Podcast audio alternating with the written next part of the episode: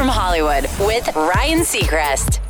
Billie Eilish became the first artist to sweep all four major categories at the Grammys on Sunday since Christopher Cross in 1981 and Billie, the youngest artist ever.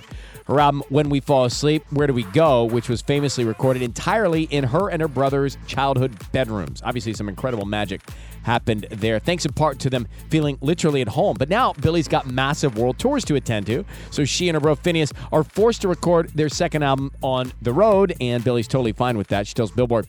It used to feel really different, but now it pretty much feels the same all around. It's genuine and natural wherever we work together. For a while, it felt like we only could make music in our house, in the bedrooms we grew up in. Now we're in a place where we can do it anywhere. It feels good. I'm ready to go on tour and make an album. Billie cautions the album is far from done.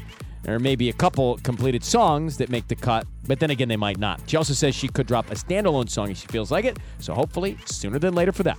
That's direct from Hollywood.